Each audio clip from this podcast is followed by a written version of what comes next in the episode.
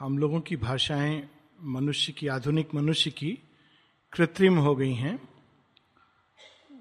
हृदय की सच्चाई को या आत्मा के सत्य को वे अभिव्यक्त नहीं कर पाती। किंतु प्रकृति की भाषा स्पष्ट होती है, सांकेतिक होती है। उसके मौन में भी बहुत सारे रहस्य हैं जो जिन, जिनको वो बहुत सारे सत्य हैं, जो वो कम्युनिकेट करती है हम सबको। और उसकी ध्वनियों में भी। दिन और रात का खेल, ऋतुओं का परिवर्तन, जंगल, नदी, नाले, पहाड़, पशु, पक्षी, आकाश, यह सब कुछ किसी न किसी रूप में एक सत्य उद्घाटित करते हैं। और यदि कोई उसको पढ़ना सीख ले, जैसे पुरातन काल में सत्यकाम जावाली ने प्रकृति के मध्य रहकर ब्रह्म ज्ञान प्राप्त किया था तो वह बिना किसी पुस्तक को पढ़े हुए उसी ज्ञान को प्राप्त कर सकता है, लेकिन उसको उसको एक अवेकेंड हृदय से, एक एक एक जिज्ञासु की तरह से अगर हम प्रकृति को पढ़ें तो। यहाँ हम लोग श्री अरविंद को देख रहे हैं कि किस किस प्रकार उन्होंने ऋतुओं के परिवर्तन को माता जी के जन्म से जोड़ दिया है और उसका कितना सुंदर संकेत भी है। माता जी का पार्थिव शरीर में जन्म इस मर्त जगत में जन्म। हम सब जानते हैं कि वसंत ऋतु में होता है।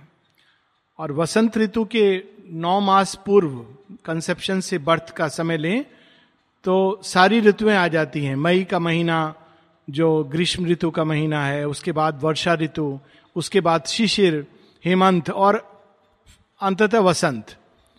और यही चीज़ एक दूसरी दृष्टि से लें तो योग में भी यही सब कुछ होता है। कि प्रारंभ में ग्रीष्म ऋतु श्रम का महीना है, तप का महीना है।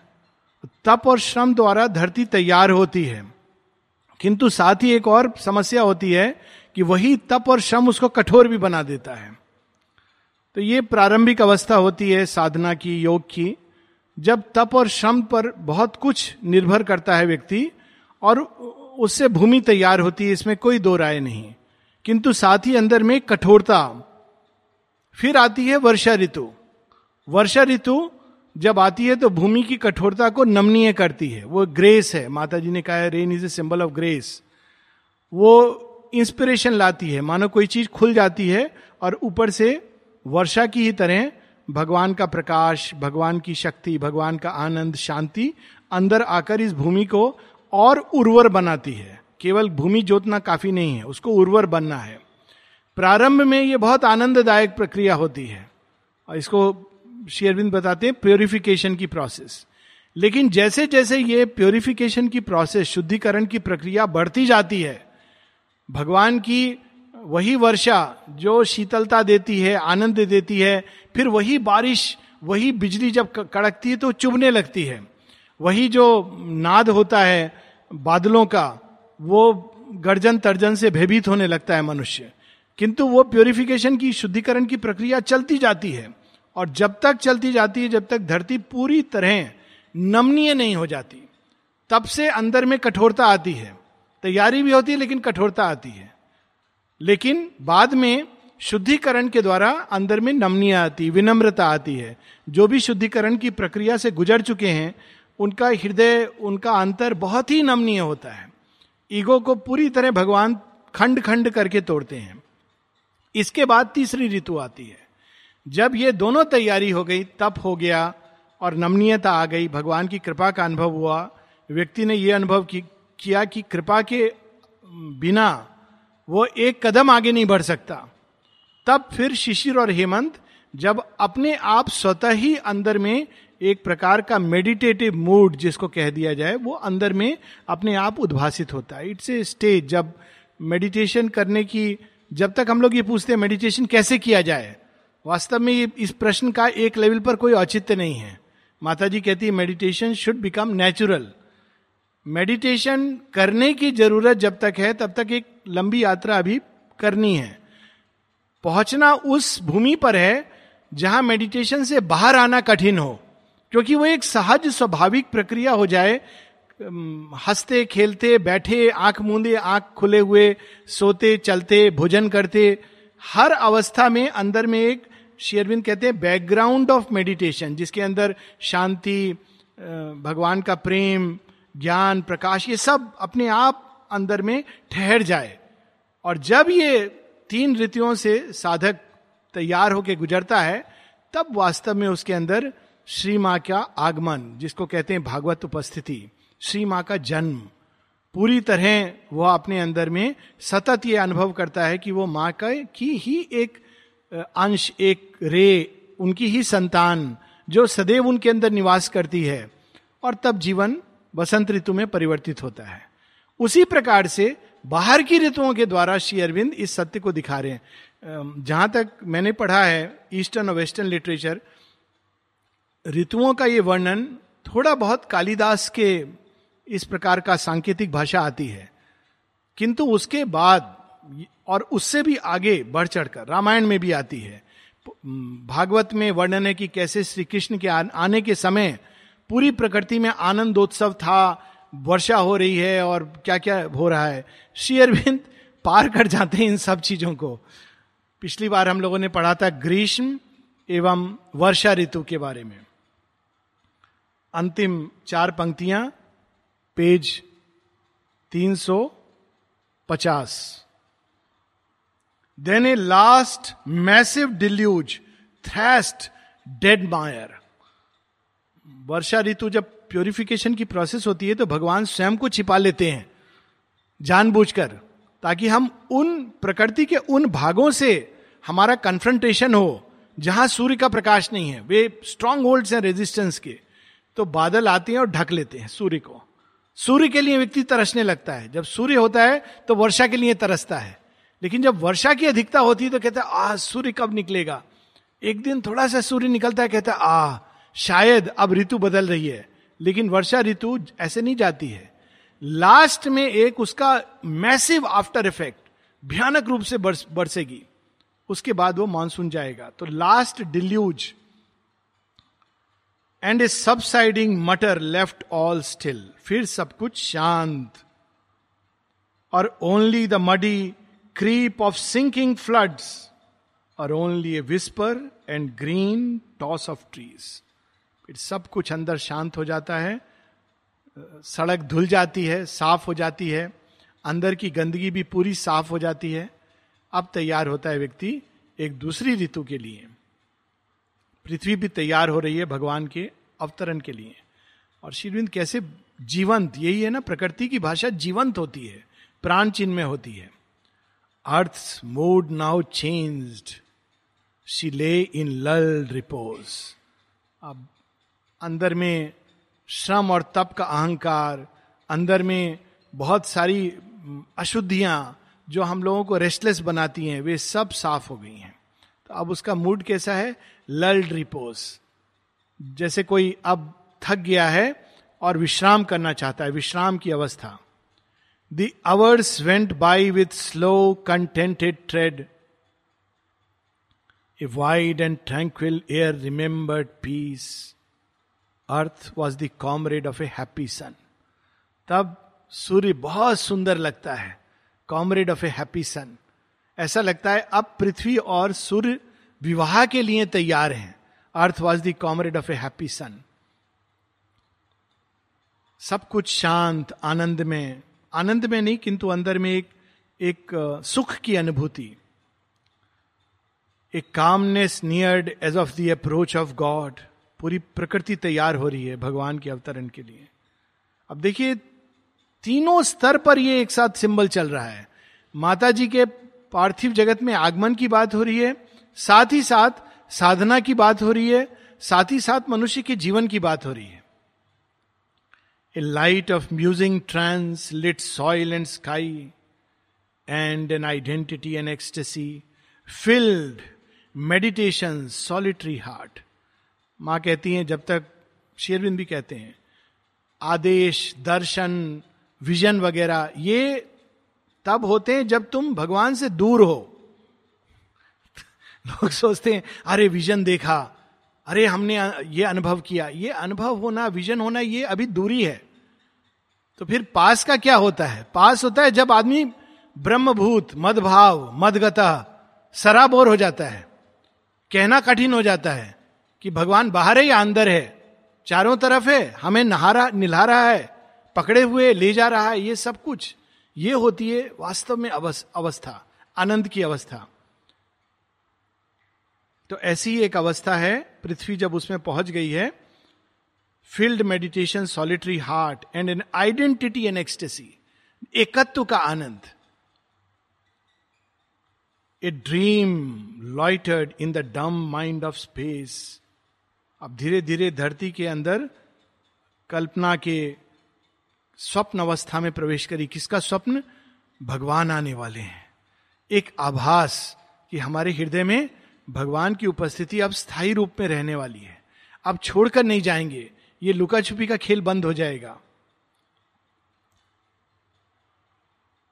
Time opened its chambers of felicity, an exaltation entered and a hope.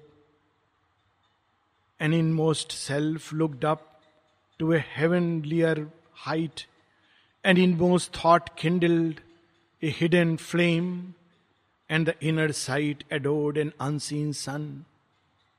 ये अवस्था होती है ट्रूथ में मेडिटेशन की प्रयास नहीं होता मेहनत नहीं होती वो सब चला गया पीछे भगवान ने अब तैयार कर दी भूमि अब सतह ही अंदर में एक एक्सटेसी एक भगवान से एकत्व का आभास, एक सहज समाधि फेलिसिटी एक निरंतर बनी रहने वाली आशा कि हाँ, भगवान हैं और आएँगे। दिखाई नहीं दे रहे अब वो दिखाई देने वाली चीज़ नहीं अब कुछ और है जो खेल हो रहा है। हिडन फ्लेम अभी भी वो छिपी है, किंतु उसकी ऊष्मा प्रकट हो रही है, उसकी ऊष्मा महसूस हो रही है। अब यहाँ पे माँ का भी वर्णन की माँ माँ यानी जगत जननी माँ नहीं जगत जननी माँ की जननी माँ और संसार की प्रत्येक माँ एक्सपेक्टेशन एंड ए होप पहले तीन मास मालूम नहीं, फिर थोड़ा कुछ, हल्की सी हलचल, फिर एक्सपेक्टेशन हाँ आने वाला है, बच्चा आने वाला है, संतान आने वाली है, एक तैयारी शुरू हो रही है। Three thoughtful season passed with shining tread and scanning one by one the hours vast for a flame that lurked in luminous depths गहराई में छिपी हुई वह शक्ति जो जन्म लेने वाली है अवतरित होने वाली है। तीन ऋतुएँ चली गई हैं और प्रतीक्षा में है उसकी। The vigil of some mighty birth to come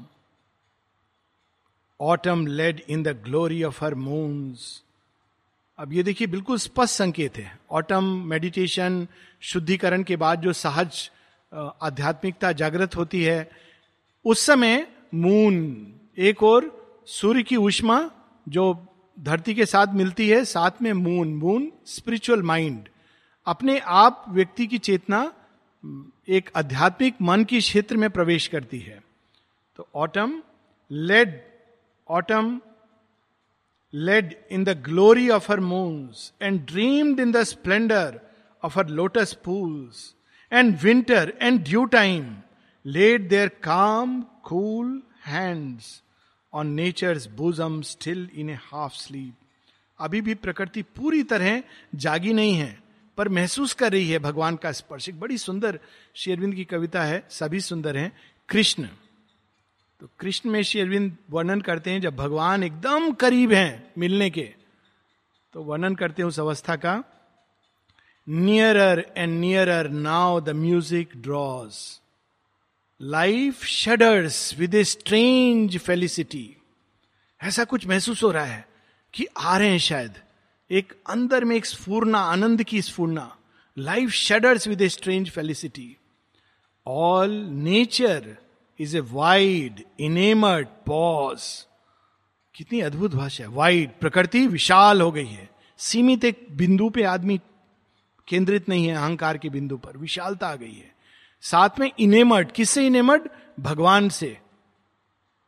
pause स्थिर है, शांत है, प्रतीक्षारत है। धैर्य पूर्वक किसके लिए प्रतीक्षारत है? All nature is a wide enamoured pause hoping her lord to clasp to touch to be कि भगवान आएँगे और अचानक मैं भगवान से भर जाऊँगी। भगवान मुझे स्पर्श करके जगाएँगे। नेचर प्रकृति उस तंद्रा में है। ये होती है योग निद्रा। प्रतीक्षारत है। भगवान आएँगे और अपने हल्के स्पर्श से उठाएँगे।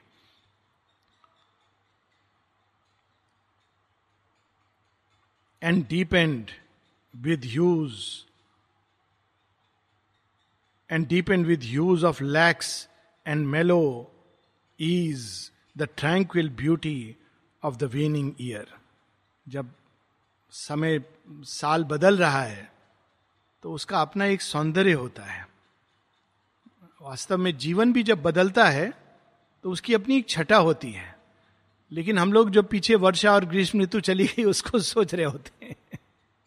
कीट्स ने कितनी सुंदर बात कही है। If autumn is near then spring is not far behind यदि शिशिर ऋतु आ गई है तो ये सोचना चाहिए कि वसंत आने वाला है। सारे पत्ते झड़ गए हैं। कितना अद्भुत होता है वो भी दृश्य। कहीं कहीं बर्फ़ जमी हुई है। उस दृश्य का भी अपना सौंदर्य है। शांति का सौंदर्य। वेनिंग ईयर और अब जो पंक्तियाँ हैं, अद्भुत हैं। हम लोग कल्पना नहीं कर सकते हैं कि श्री अरविंद बैठे हुए जो हम हम लोगों के सामने श्री अरविंद का एक चित्र है। परम शिव जो चारों तरफ़ बर्फ़ की चोटियों पर जैसे बैठे हैं, जहाँ सब और प्रकृति शांत, निष्प्राण हो गई है। उसको नीचे रखे हुए हैं। अचानक क्या वर्णन कर रहे हैं? बड़ी सुंदर पंक्तियाँ हैं और शेरविंद ने स्वयं इन पंक्तियों को कहा है कि ये बहुत उच्च स्तर से आई हैं चेतना के।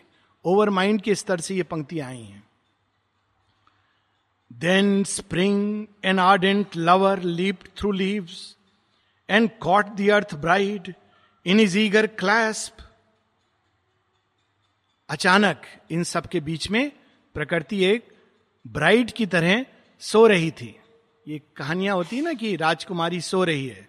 सो रही किसके लिए? राजकुमार आएगा और आकर उसको किस करके जगाएगा? और सौ वर्षों से सो रही है।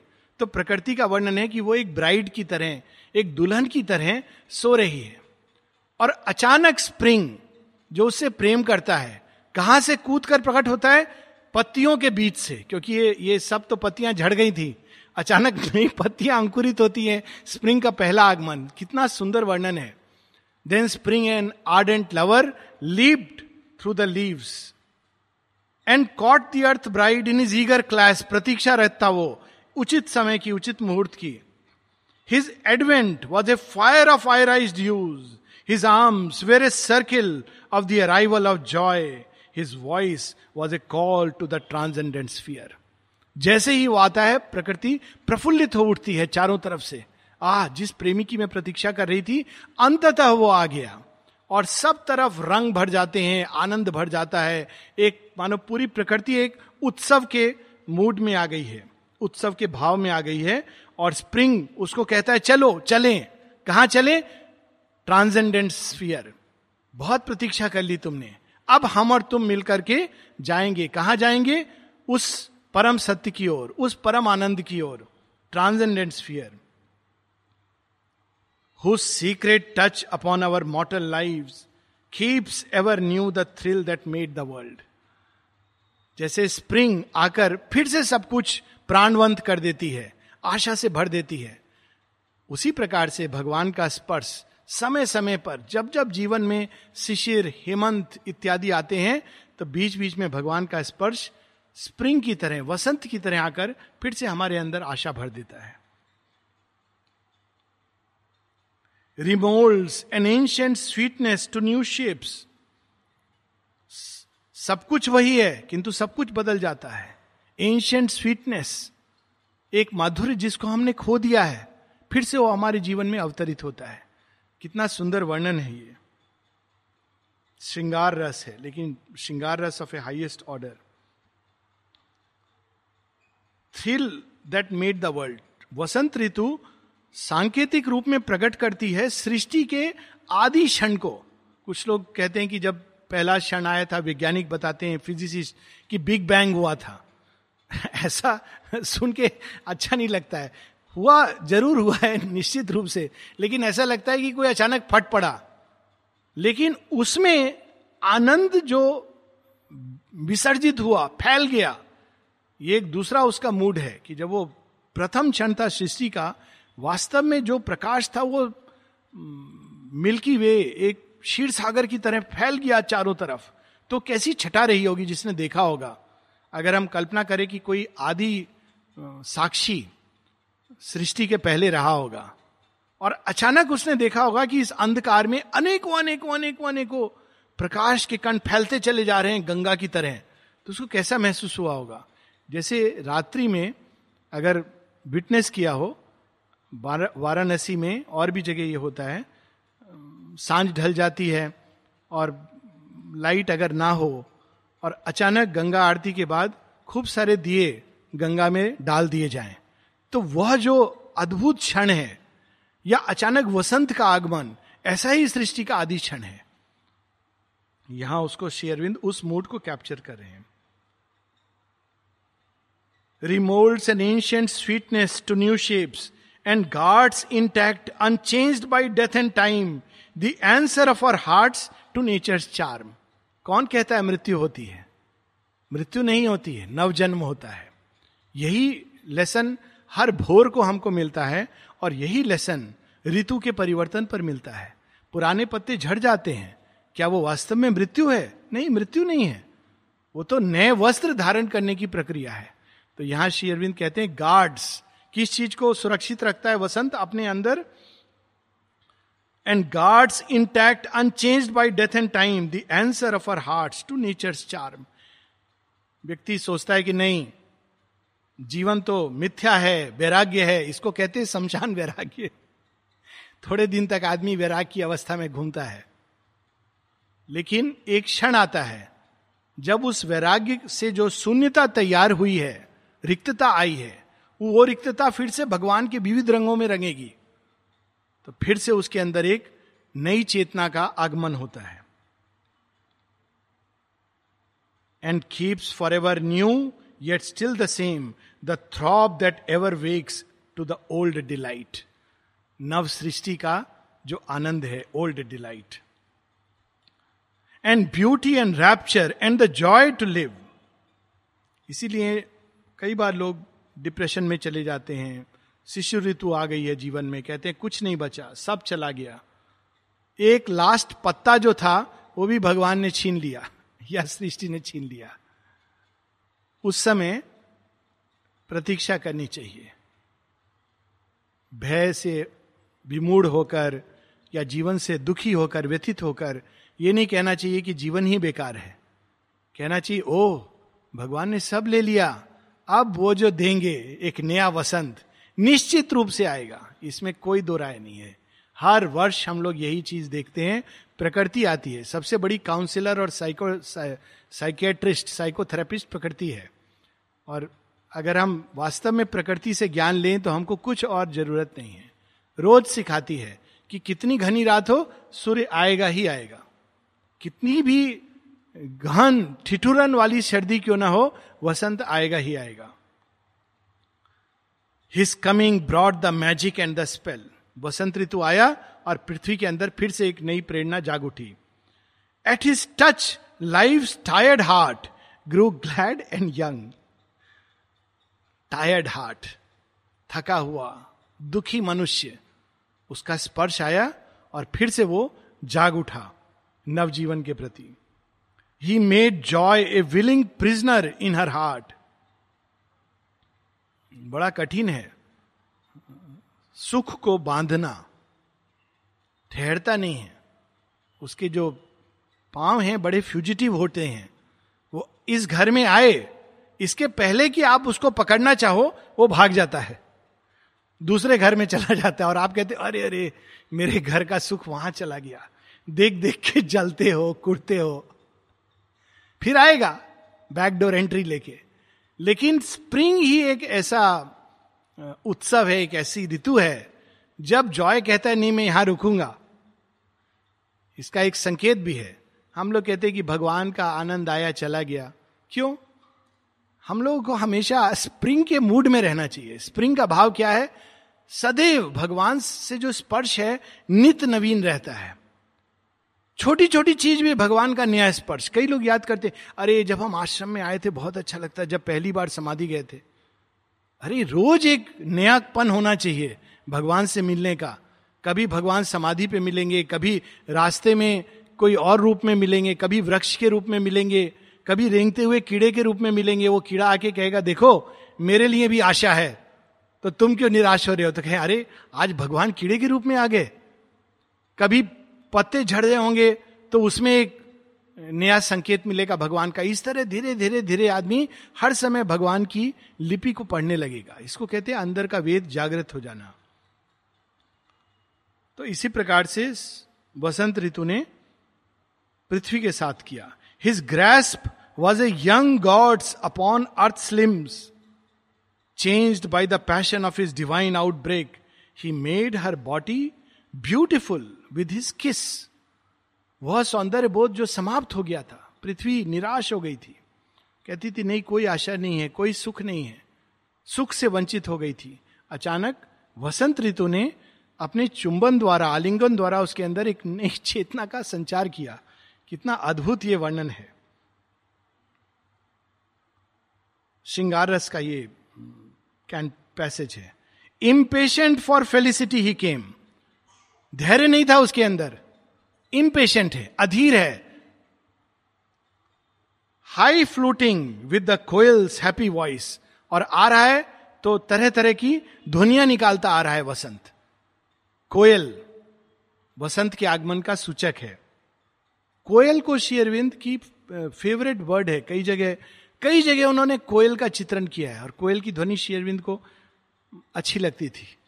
तो कोयल वसंत ऋतु का सूचक है। His peacock high fluting with the koel's happy voice his peacock turban trailing on the trees अब वसंत ऋतु आया है ना, दुल्हा बन के। तो दुल्हा, ध्वनि भी है, संगीत भी है। कौन संगीत दे रहा है? कोयल। और दुल्हा पगड़ी बांधता है, ऐसा नियम होता है। तो पगड़ी कौन बांधेगा? पीकॉक मयूर के जो पंख होते हैं, उसकी तरह विविध रंग प्रकृति के उसकी पगड़ी बाँध करके ला रहे हैं पृथ्वी के पास। देखिए, कितना कैसा चित्रण है। His breath was a warm summons to delight अब वो जैसे जैसे नज़दीक आ रहा है, पृथ्वी महसूस कर रही है उसकी श्वास को, और उस श्वास उच्छ्वास से धरती के अंदर एक नई स्फूर्णा आ रही है। आनंद आ रहा है। The dense voluptuous azure was his gaze और वो देख रहा है कैसे? आकाश में जो अनेक अनेक रंग हैं, वो भर गए हैं और उनसे वो देख रहा है पृथ्वी को। A soft celestial urge surprise the blood rich with the instinct of gods sensuous joys कौन कहता है कि इंद्रियों में भगवान का आनंद नहीं आ सकता? ये पुराना भ्रम है, पुराने योग में कहते हैं, नहीं नहीं नहीं इंद्रियाँ तो स्नेहर करती हैं, बांधती हैं, अज्ञानता में, अविद्या में। इनको तो बंद कर देना चाहिए। जब ये सब इंद्रियाँ बंद हो जाएँगी, नौ इंद्रियाँ, तब अंदर में व्यक्ति भगवान का दर्शन करेगा। शेयरविंद कह रहे हैं, जिसने भगवान का दर्शन किया, उसकी सभी इंद्रियों में भगवान का आनंद स्थापित हो जाएगा। शेयरविंद के रिकॉर्ड्स ऑफ़ योगा में वो बताते हैं एक एक इंद्रिय में भगवान के आनंद का वर्णन करते हैं। दृष्टि में श्रवण में, टेस्ट में, घ्राण इंद्रियों में, सभी टच में, इन सब में आनंद। तो सभी इंद्रियों से वो भगवान का आनंद अनुभव कर रहा है। Sensuous joys revealed in beauty a cadence was abroad insistent on the rapture thrill in life immortal movements touch the fleeting hours hours. A godlike, packed intensity of sense.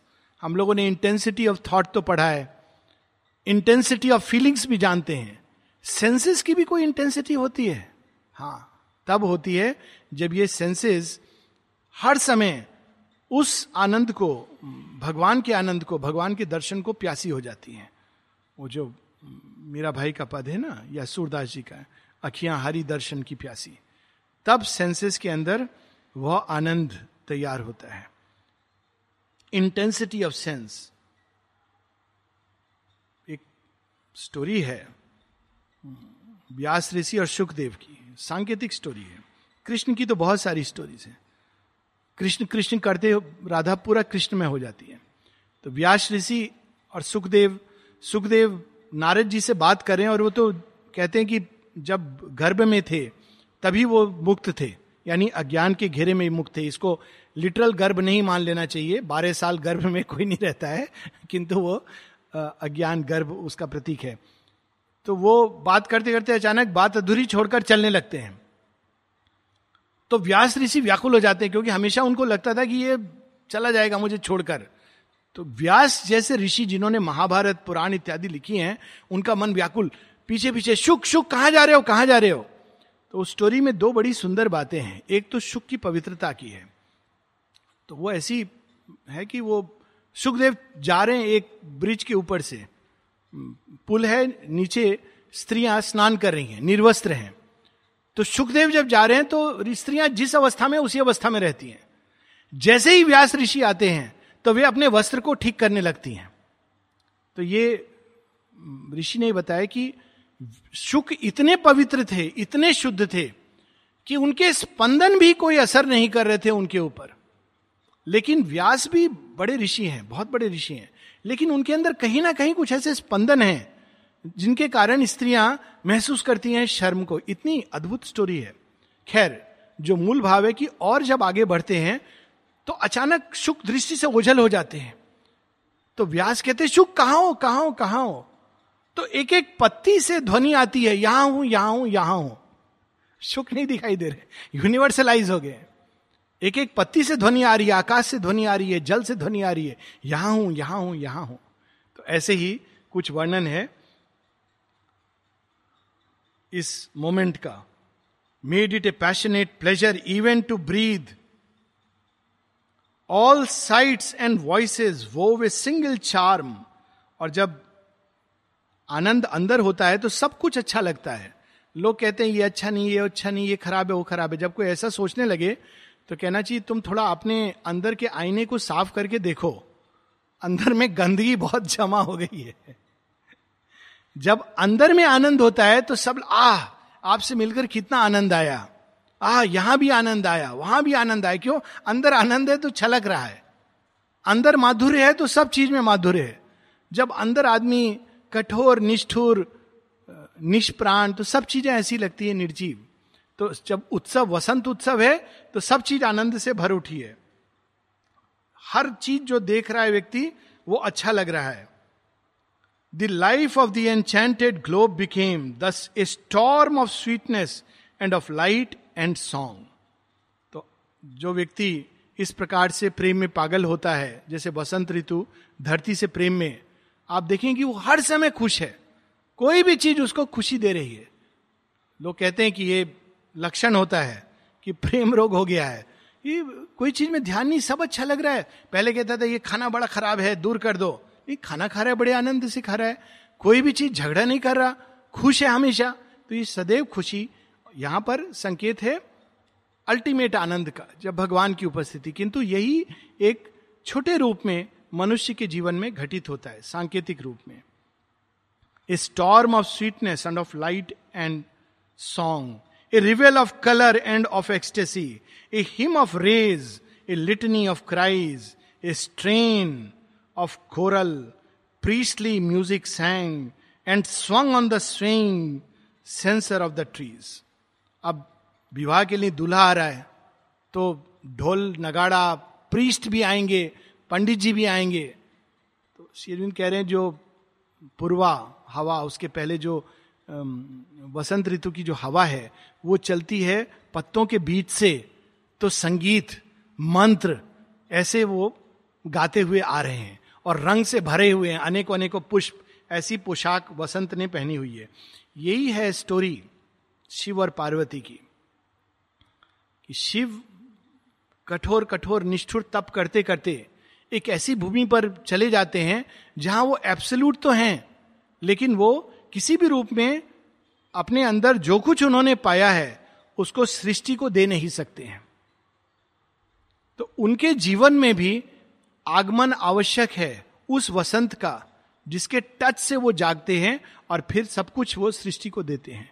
In the process स्वयं कामदेव जल जाते हैं, लेकिन यही तो story है, जब वो पाँच बाण वसंत ऋतु को पूरा माध्यम बना के चारों तरफ़ तब वो प्रहार करते हैं, क्योंकि उसके बिना ये संभव ही नहीं है कि वो सृष्टि करे। तो ये एक अनादि कथा है।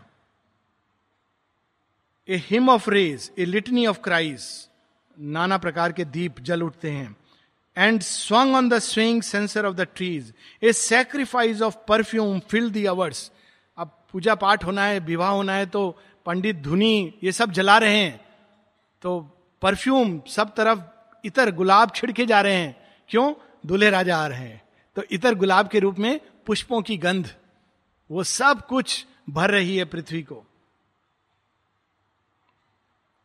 Ashokas burned in crimson spots of flame बत्तियाँ भी वेलकम के लिए दीप मालाएँ तो कौन सी दीप मालाएँ पृथ्वी ने आगमन के लिए सजा रखी है Ashok.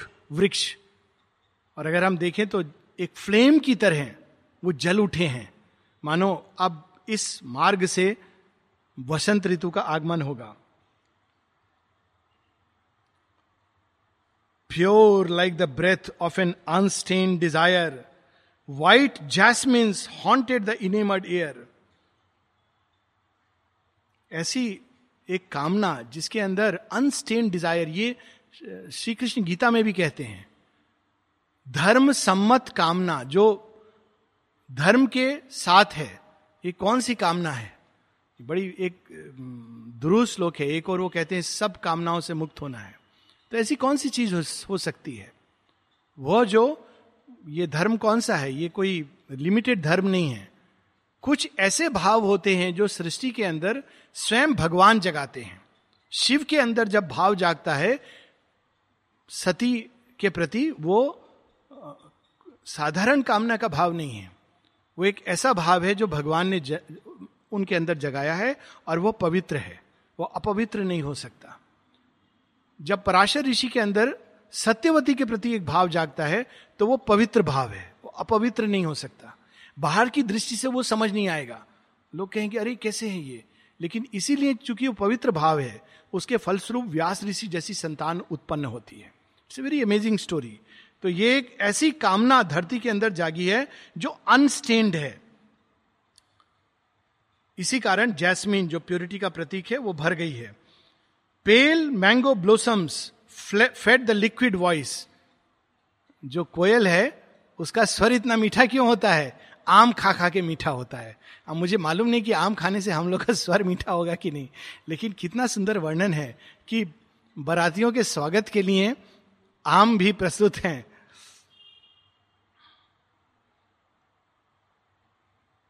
Pale mango blossoms fed the liquid voice of the love maddened koel and the brown bee muttered in fragrance mid the honey birds कोयल पागल उन्मत्त होकर के अब गीत म्यूज़िक शुरू हो गया है, संगीत शुरू हो गया है। The sunlight was a great god's golden smile और वह सनलाइट जिसका स्पर्श चुपता था, वह तपस्वी भेष शिव का, अब अचानक एक प्रेमी का भेष धारण कर लिया है। तो लगता है ग्रेट गॉड्स स्माइल वही शिव जिनको देखकर काम भयभीत हो रहा है, असुर, राक्षस, सुर, नर, गंधर्व भयभीत हो रहे हैं कि इनके सम्मुख हम जाएँगे? नहीं नहीं। माँ पार्वती का स्पर्श उन्हीं परम शिव के अंदर एक ऐसे भाव को जागृत करता है जो उनकी मुस्कान में माधुर्य भर देता है। तो यहाँ उसका वर्णन है the sunlight was a great god's golden smile all nature was at beauty's festival सारे देवी देवता सब आ रहे थे इस आनंद उत्सव में। और कोई पूछता, क्या हो रहा है? आनंद उत्सव हो रहा है आनंद उत्सव हो रहा है। क्यों? मालूम नहीं आनंद उत्सव हो रहा है। लेकिन पृथ्वी को पता है किस बात का आनंद है। और ये in this high signal moment of the gods answering earth yearning and her cry for bliss a greatness from our other countries came और इस मुहूर्त में, भागवत मुहूर्त में, जब सारी सृष्टि आनंद से भर गई है a greatness from our other countries came माँ का जन्म। जिन लोगों ने कालिदास का कुमार संभव पढ़ा है, वो इस पैसेज से आइडेंटिफाई करेंगे। श्री अरविंद ने इसको एक बड़ी उत्कृष्ट कृति बताया है और जहाँ तक मुझे पता है उन्होंने शायद उसका पोर्शन ट्रांसलेट भी किए हैं। Kumarasambhava is about the birth of Kartikeya तो अगर हम देखें शिव की, कामदेव और ये सारी जो ये श्रृंखला है, वो वास्तव में धरती पर असुर का राज्य फैल गया है। और असुरों का लीडर कौन है? ताड़कासुर ना? वृत्तासुर। असुरों के नाम भूल जाना ही अच्छा है। I think it is Tarakasura. Anyways सम सम गई ताड़कासुर। ताड़कासुर ने क्या वरदान लिया है कि मैं ऐसे नहीं मरूँगा? शिव की संतान से मरूँगा। अब शिव तो उसने बड़ा खुश है। शिव तो कभी शादी नहीं करेंगे, संतान तो बहुत दूर की बात है। ये ऐसे भी असुर हैं जिन्होंने ये वरदान लिया है कि जब मैं तब जाऊँगा जब पृथ्वी और परमोच्च सत्य का मिलन होगा, जड़ पदार्थ का अति मानसिक सत्य से मिलन होगा, तब ये असुर जो जड़ तत्व के अंदर छिपे हुए वो भागेंगे। तो इसका संकेत ये पुरातन की कहानी में है, अब शिव कैसे मिलन करेंगे, वो तो आएँगे नहीं। तो माँ पार्वती धरती के साथ जुड़ती हैं। माँ ने ये किया था प्रेयर्स एंड मेडिटेशन में कहती है, वो धरती के साथ एक हो जाती हैं और अर्थ यर्निंग वो बुला रही हैं भगवान को, कम कम, कितनी प्रार्थना है? माँ कहती है this poor sorrowful earth calls for thee come. तो वो धरती पुकार रही है, पुकार रही है, पुकार रही है। पार्वती माँ पुकार रही हैं। अभी भी शिव नहीं आ रहे। तो सारे देवता मिलकर के खेल खेलते हैं। वसंत ऋतु का आगमन होता है काम देव आते हैं, इत्यादि इत्यादि। वास्तव में काम भस्म नहीं होते हैं। वो शुद्ध होकर यूनिवर्सलाइज हो जाते हैं। It's a misconception in that story जब डिज़ायर प्योर होती है, जो शिव के टच से, इसीलिए वो अनंग हो जाते हैं। वो रूप के पार चले जाते हैं। True love he discovers his own true identity which is true impersonal universal love बहुत सिंबॉलिक स्टोरी है। Let's not get into that पर शिव के स्पर्श से काम का वह रूप समाप्त हो जाता है और एक नया रूप प्रकट होता है। और वहीं शिव और पार्वती का प्रेम और उस प्रेम से उनकी ऊर्जा से a greatness from our other countries came Kumar Kartikeya का जन्म होता है और उनका नाम ही है कुमार। सदैव युवक रहते हैं वो। इवन सीरियल में लोग पूछ रहे थे ये कार्तिकेय शुरू से अंत तक ऐसे ही रहेंगे? वास्तव में वो ऐसे ही रहेंगे? क्योंकि उनको कहा ही जाता है कुमार। वो ओल्ड नहीं होते, क्यों? कार्तिकेय साइकिक बीइंग का प्रतीक है। Is the symbol of the psychic being और साइकिक बीइंग कैसे जन्म लेता है? जड़ तत्व के अंदर, लेकिन है वो हेवेनलियर ब्लिस का। आनंद का वो कण है। लेकिन आया कहाँ है? जड़ तत्व के अंदर। तो अब देखिए हम इस स्टोरी में कितनी सारी चीज़ें एक साथ श्री अरविंद संकेत में डाल देते हैं। चैत्य का जन्म भागवत उपस्थिति का जन्म, श्री माँ का जन्म बाहर और श्री माँ की सतत उपस्थिति हमारे अंदर। और इस तरह के वर्णन पुराने समय में भी हुए हैं। एक जो अभी याद आ रही, जिसके साथ हम लोग बंद करेंगे, श्री रामचरित मानस में है। भय प्रगट कृपाला, दीन दयाला, कौशल्या हितकारी, हर्षित महितारी मुनि मनहारी हर्षित रूप निहारी लोचन अभिरामा तनुघन श्यामा, निज आयुध भुजचारी। अब देखिए कितना सुंदर वर्णन है। भय प्रगट कृपाला। जो कृपा सिंधु परमात्मा है प्रकट हुए। दीन दयाला। सबके दीन जन जो हैं, जो दुखी हैं, जो धरती पर पड़े हुए हैं, उनको अपने स्पर्श द्वारा ऊपर उठाने के लिए। कौशल्या हितकारी जिनके संतान हुए हैं, एक ही में देखिए सिंबल कितने हैं। कौशल्या का भी हित इसी में है। लेकिन आगे हर्षित महिसारी, पूरी पृथ्वी हर्ष से भर उठी है। हर्षित महिसारी, केवल अयोध्या नहीं, पूरी पृथ्वी में कहीं ना कहीं वो स्फूर्णा हो रही है। हर्षित महिसारी, मुनि मनहारी, सारे जो ऋषि मुनि हैं, वो अचानक क्या हुआ क्या हुआ? देख रहे हैं, क्या हुआ है? रूप निहारी, अद्भुत रूप निहारी, धरती के ऊपर एक ऐसा रूप प्रकट हुआ है जो तो वास्तव में भगवान का ही रूप हो सकता है। तो यह सीमा के जन्म का प्रारंभ। अब आगे की कथा सब और भी सुंदर होती जाएगी नेक्स्ट वीक। ये तो केवल बैकग्राउंड है माँ के जन्म का।